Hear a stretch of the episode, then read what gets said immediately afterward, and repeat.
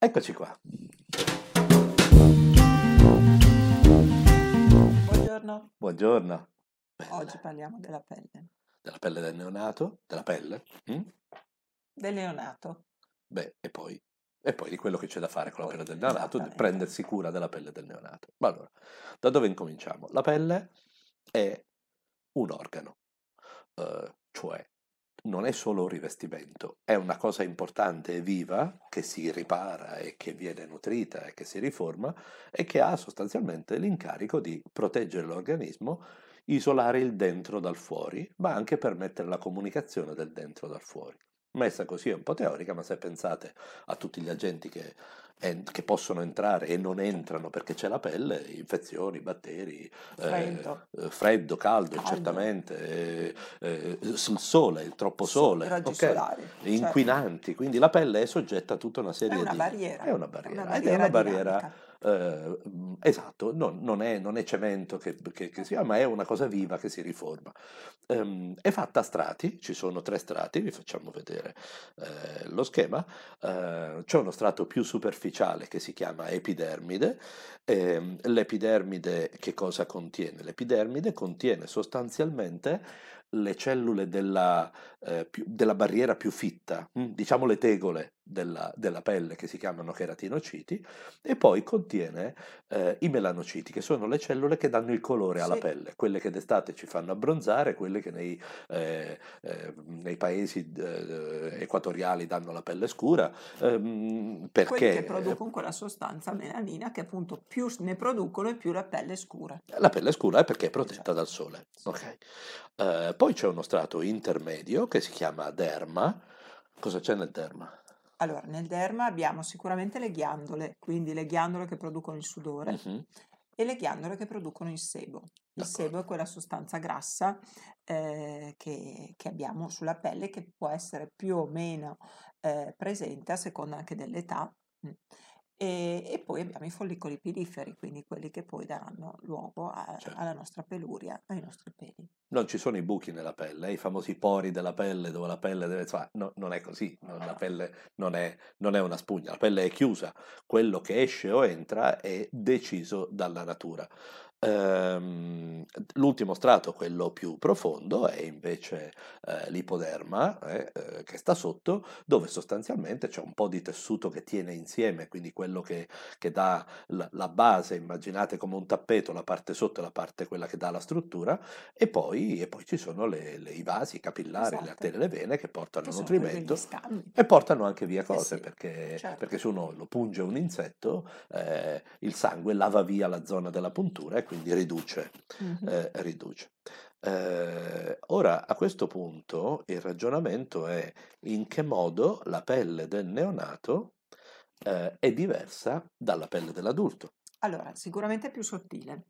Eh, Abbiamo certo. detto tanto più sottile, Molto un più sottile. quinto rispetto a quella Un dell'adulto, quinto. quindi molto più sottile. Che se consideriamo che anche c'è molto meno strato grasso sotto, vuol Eh dire sì, che questo neonato ha veramente molta meno barriera rispetto all'esterno, non tanto in senso di traumi, di agenti offendenti, quanto soprattutto rispetto alla temperatura. Ci torniamo dopo. Sì, eh, esattamente, quindi tiene meno la termoregolazione. Eh, Eh, abbiamo detto è più sottile e poi eh, tutti gli apparati che abbiamo detto, quindi le ghiandole, i follicoli piliferi, i vasi, eccetera, devono maturare, quindi comunque sono più rudimentali, ci sono di meno, quindi certo, diciamo che la, sua, la pelle di un neonato è abbastanza rudimentale appena nasce, poi pian piano si modifica con gli anni, per cui fino ai 5-6 anni si- è diversa rispetto a quella dell'adulto, poi più o meno ah, arriviamo ad avere una pelle come, eh, come quella di un adulto. Tant'è che la maggior parte delle dermatiti che vediamo le vediamo nei bambini piccoli. Spesso anche la dermatite atopica,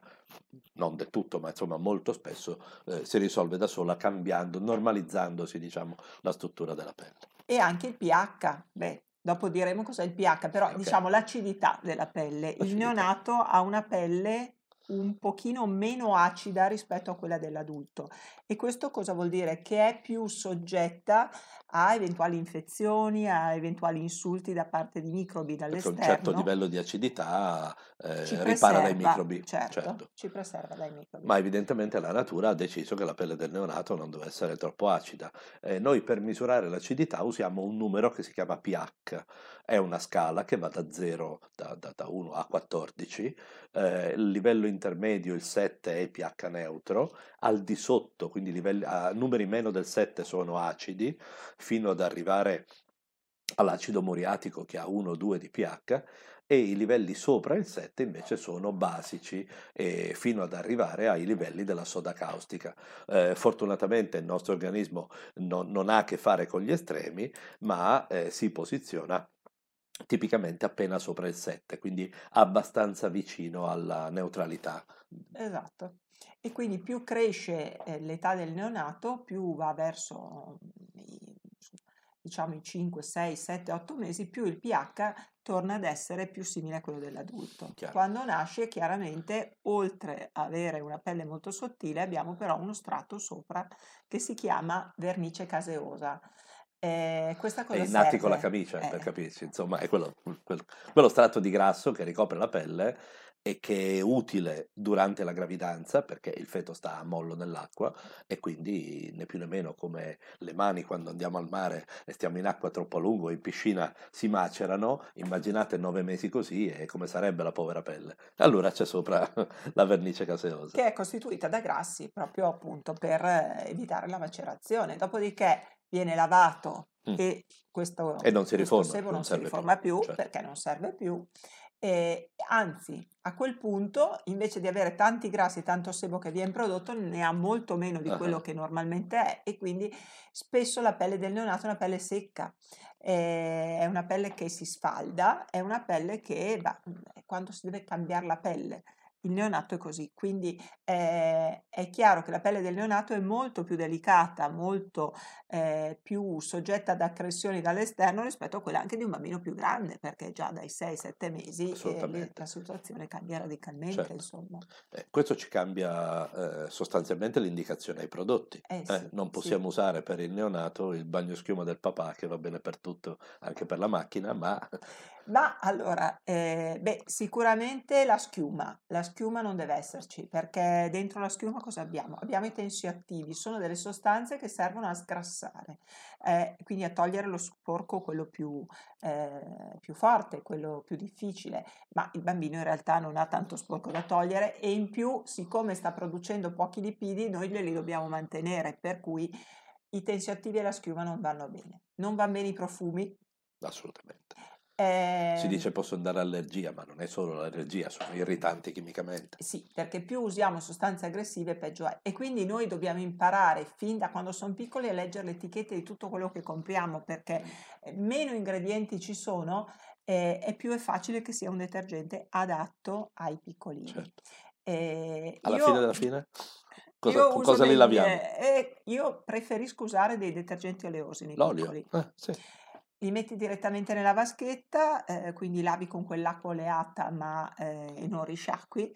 Non c'è bisogno spesso di mettere una crema o comunque uh, qualche agente, diciamo, tra virgolette, lubrificante dopo il bagnetto e, ehm, e hai un buon effetto perché viene mantenuto quell'equilibrio appunto di quel contenuto di grassi che preservano un pochino dalle- Certo. dagli insulti dall'esterno. Poi, insomma. Su questa cosa dell'olio bisogna chiarire perché l'olio è un detergente, perché richiama eh, i grassi della pelle e li porta via.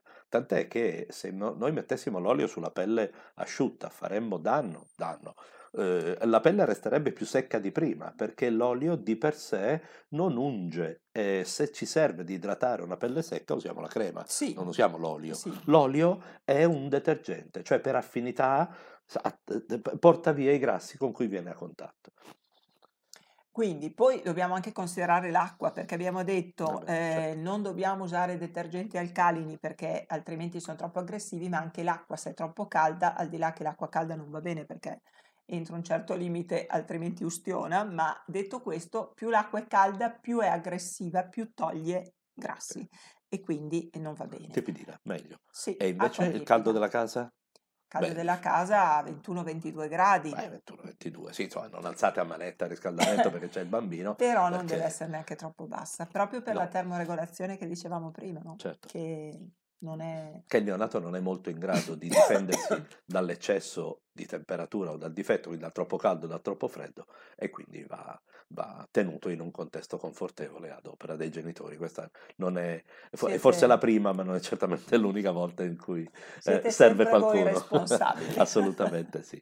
Altra cosa che possiamo dire, l'area del pannolino? L'area del pannolino, sicuramente qua forse un velo di crema conviene Ah, metterlo, però un velo di a che crema scopo? Eh, di fare da strato, perché quando poi Esatto, arrivano la pipì, la cacca, insomma, che sono eh, irritanti, se c'è un velo di crema aiuta a mantenere la sì. pelle protetta, ma sotto la crema però non si devono fare le incrostazioni dei secoli, quindi Eh, anche qua va sempre ehm, eh, conservata la possibilità di traspirazione, no? Quindi comunque non un- una crema che faccia da barriera e che maceri sotto. Poca Eh, roba poca e roba ripulita al cambio del e poi pannolino. chiaramente cambi frequenti del pannolino. Ovvio, certo. Sicuramente.